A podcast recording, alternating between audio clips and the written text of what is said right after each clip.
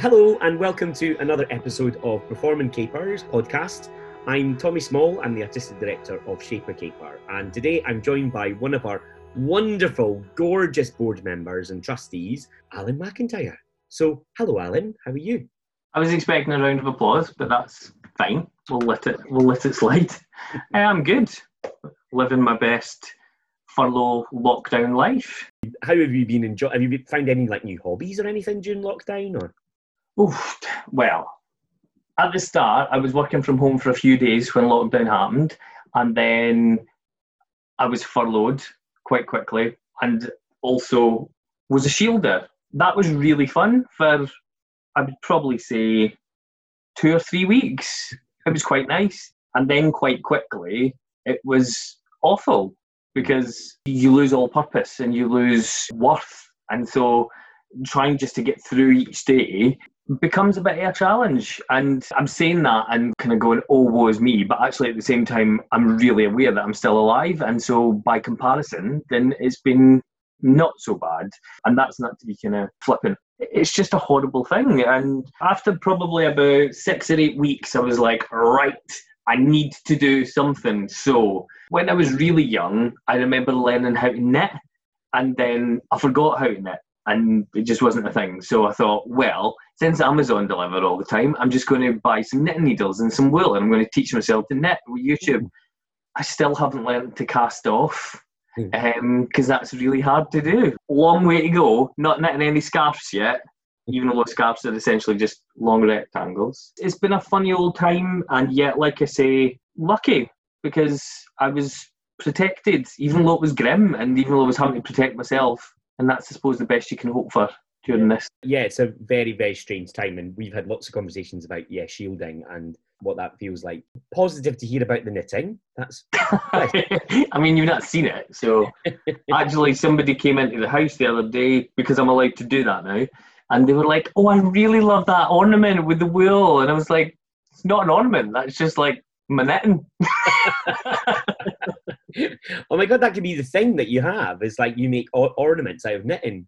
Well, it's it's more that it's just it's just um, a ball of wool with some needles in it and some knitting that I've done. I'm sure Tracey Emin would be like all over that, thinking yes. So the listeners might be wondering then, yeah. Who is this Alan McIntyre? Who is she? So, what if you could tell us a little bit about you know, who you are, where you're from? I'm a Virgo. Although my well, mine was one of the star signs that changed, so I can't even make that really hilarious joke about star signs now. But apparently, NASA has came out and said, actually, that was a big hoax. That's not very funny, NASA. I know. It was somebody wrote a blog post about this, like in 2012, and said there's actually like 13. Is it constellations? um, awkward. Star signs. Dance is my thing, not star signs. I maybe should have done more research before I started talking about all this. Yeah. Uh, they, decided that the, uh, the astrology people all those years ago said that they didn't want to go for 13, so they went with 12 to match the calendar months. Okay, well then in which case I'm still a Virgo. I'm a very typical Virgo, according to our friend Lindsay. Lived and brought up in a village just outside Motherwell. I think I was I was a fairly normal kid in some respects, but looking back, and if I was being brought up now, I definitely had ADHD. It was undiagnosed then because I was able to have naps during the day, um, and because I could concentrate in one thing at a time. But I couldn't really. I was concentrating on jigsaws because I loved jigsaws. I couldn't concentrate on anything else. So it meant that I couldn't go to like a specialist nursery or a mainstream nursery. So my poor mother then just had to not work for five years until I could go to school and I was I, th- I was actually a fairly shy kid until well, I have an older sister and she danced and she went to children's theatre and stuff like that. I loved going and seeing her in shows and things like that. And then this day that we went down for the auditions, I suppose that was the first time that I experienced white male privilege because I didn't need to audition because there weren't many boys. I suppose even at that young age, I didn't really appreciate that I kind of found my tribe and found people who were like me and cared about the same stuff that I cared about. And it, it wasn't just based on where I lived or the school I went to, which I think is quite lucky. Yeah, went to secondary school and hated it, not because I couldn't do it, I absolutely could. I just had a really miserable time. What happened in the end was I left school without the qualifications that I needed because I was going to go and be in musical theatre. And so it was a case of, well, what do I have least experience in then? Well, dance. So maybe what I'll do is I'll just I'll move to Dundee and go to college because they've got a good dance course there. Bulk out my skills a little bit before I then went and auditioned uh, to go and do musical theatre. And then I just really loved it. I was in Dundee for two years and then moved to London and went to Laban for another two years to finish my degree there. The world just opened up. I, but I was also the type of kid that was desperate to leave home as well. Mm. Not because I hated my family or I hated where I lived or anything. I just wanted to see and do more.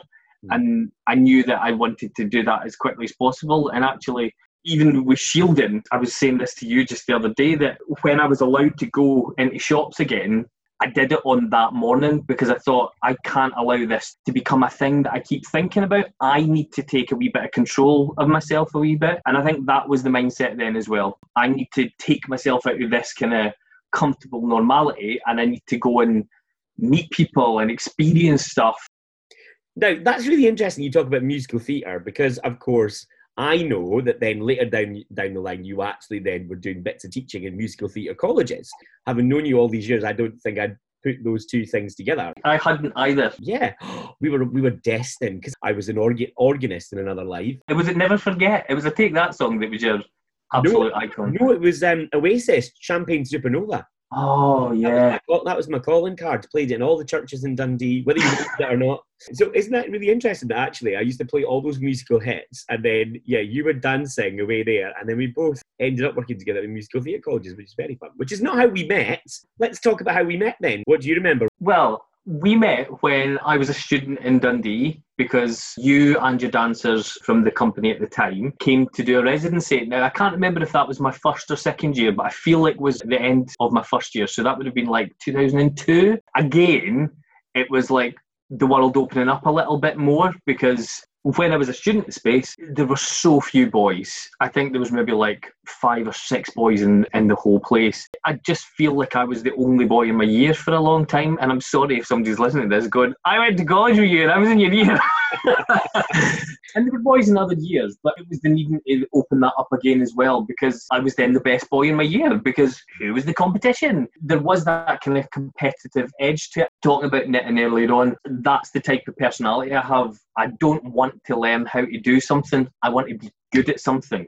Yeah. And I want to be good at it as quickly as possible. And I don't have a huge amount of patience, which, again, in hindsight, probably didn't do me so many favours with some people who've taught me over the years.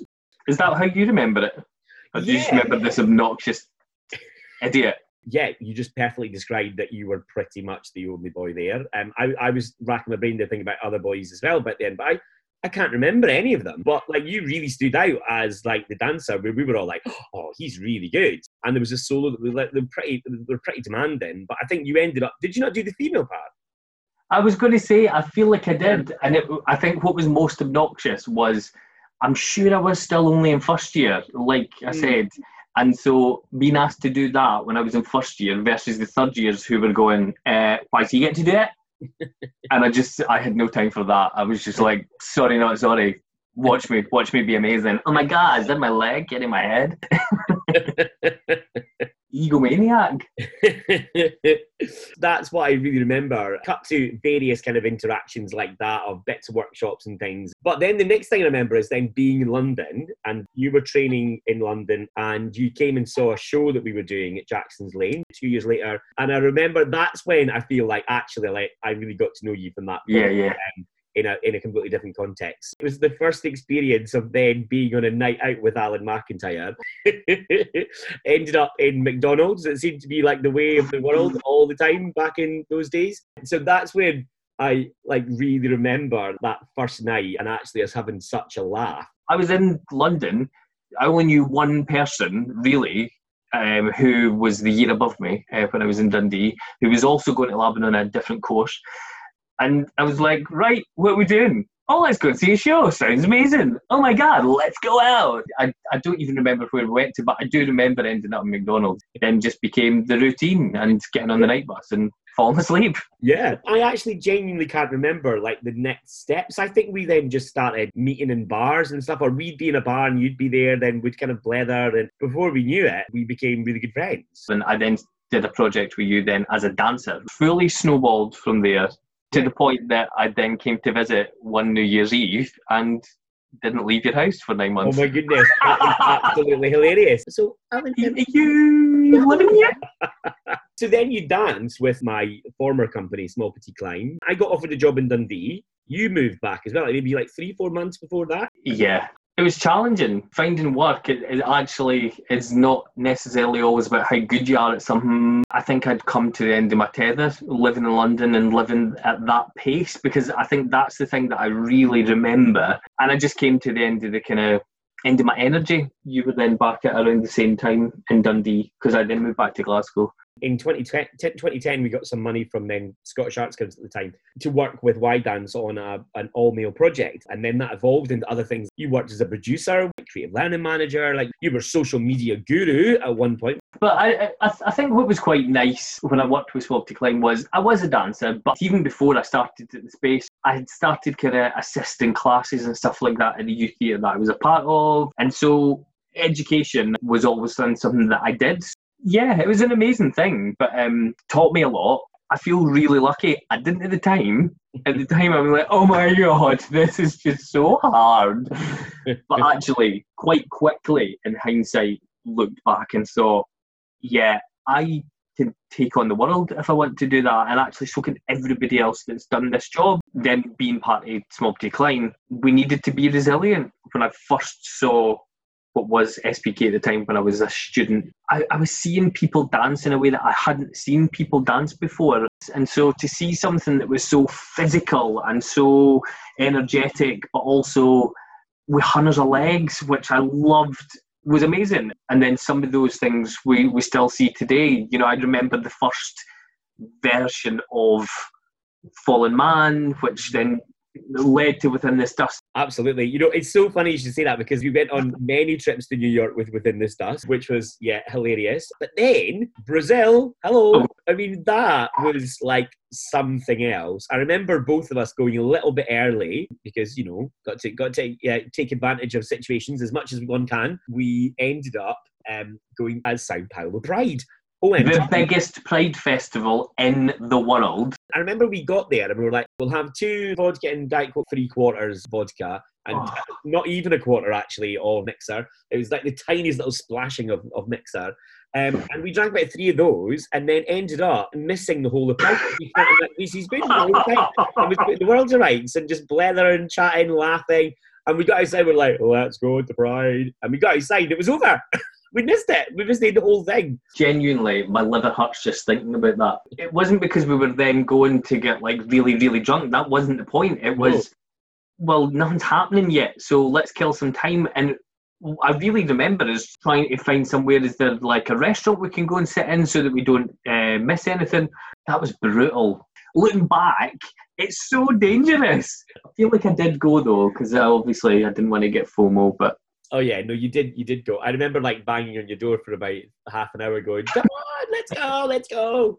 Um, yeah but what amazing stuff you know it's it's the kind of stuff that people don't have opportunities like and it was it was such a great thing that you know i often think about it in this way to try and help calm my brain a bit that you know what we do does not save lives. We we are not saving lives. But equally we we enhance people's lives and we make it better. Having a job where you can do stuff like that Hmm. is is amazing and a total privilege regardless of how hard you need to work because it was hard work. I remember that really clearly. You know at the time we were such a tiny team who were just deciding right we're going to do a festival and we're going to take the whole country to brazil that we've never been abroad before and unstoppable. That kind of that energy and that drive to make that stuff happen was amazing. We're just very lucky i think to, to be able to do things like that. And again i say that on furlough when i'm just trying to stay interested in life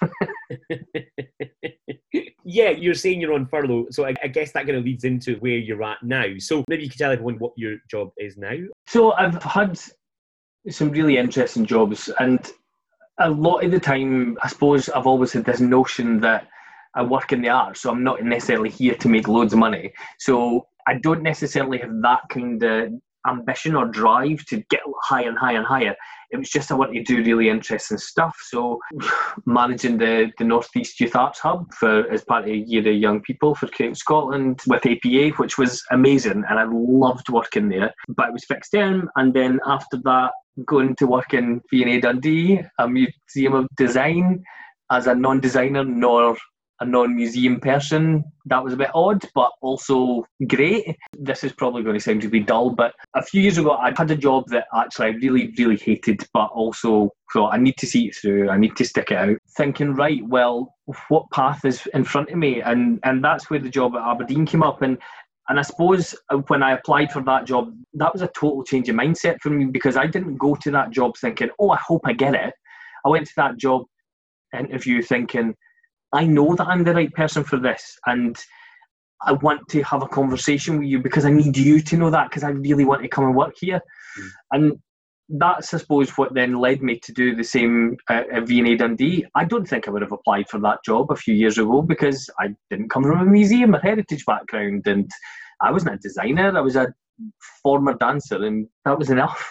And so the day that I kind of decided, right, I need to to move on to something else now, I went onto LinkedIn and set up some job alerts for three different companies who I won't name, thinking these are the places I want to work. That's the point I'm at in my life. That I want to work in the places with people that I think I can offer something, but also can offer something to me. And the next day, the creative learning manager at Macrobert job came up. And so I got my alert the next day and got it in. And that job was meant to be I'm sure that was in February and it was meant to be until the end of April, and that was then extended, and I'm now finding myself in a permanent role with that organisation. It's amazing. It's amazing to be in a place where creativity is just everywhere, and also it pushes me to do things that aren't necessarily 100% my bag. I, I remember having a conversation uh, with one of my team at the time when we were hanging an exhibition of young people's work, and she's like, I've never hung an exhibition before. And I'm like, well, let's hang an exhibition and find out how to do that then. What else are we going to do? Just leave it on the floor and hope for the best. There's also the cinema, there's the, the two different performance spaces and also just the breadth, the, the, the work that Macrobert as an organisation does, and that I've also been able to to help implement is is great. We work with an amazing group of veterans. Some of the stuff they do is is incredibly transformational. So actually, I kind of take back a little bit earlier on when I said we don't save lives because I know for some of those participants, especially, that is a lifesaver. That is meaning in their week to, to, to come along to those sessions. Similarly, with their relaxed events, they're aimed at people who are living with dementia and their carers, but also just open to people who would benefit from a relaxed environment. So that could be music or dance or performance, or sometimes we have cinema with live music playing, which is amazing. And then projects like Dance for Parkinson's with Scottish Ballet and Dance Base again, it's it's transformational stuff. It's very clearly not there to fix anything or to remove a condition that people are living with. But the difference that you see, the physical difference of watching somebody before they go into a session to after they've left that session is mind blowing to see how how transformation the apps can be. And and again, I just think we're dead lucky to be able to do things like that and to make people's lives a bit better somehow if they want it, I'm not going to like hit people around the head with it, even though I think it's amazing. It's fine if you don't. That's totally cool. Netflix is also pretty good, but once you finish Netflix, like I feel I have during this furlough period, I don't think there's anything left. Mm. You know, think about some of those other things. Think about giving stuff a try that you wouldn't necessarily normally try, and kind of open yourself up a little bit to, to what's possible in the world. Well, I mean, I think that's a really beautiful way to end. Obviously, Alan, as I said at the beginning, is one of our trustees, and I'm sure you can see why throughout this conversation with, with Alan's experience and his view on life and on the arts, you can see why we're so so grateful that Alan uh, volunteers his time for us and has been a, a really brilliant supporter of Shaper Caper and my work over the years, and we're absolutely delighted to have him on board. On the board! Ah, look at that, a wee pun. So, thank you so much, Alan, for joining us today. It's all right. It was absolutely my pleasure. I mean, you, you say that you know you're thankful for me giving up my time. It feels like a real privilege again to to be part of a company that cares about the things that Shaper Caper care about. That is just uh, trying to make the world a better place than before you arrived. That's something that is a real privilege to be part of. So thank you all for doing your stuff and being great to and easy to support. oh, thank you very much. Well, thank you everyone for listening at home and for joining us today. And we'll be back again next week with another Performing Capers podcast. Thanks very much.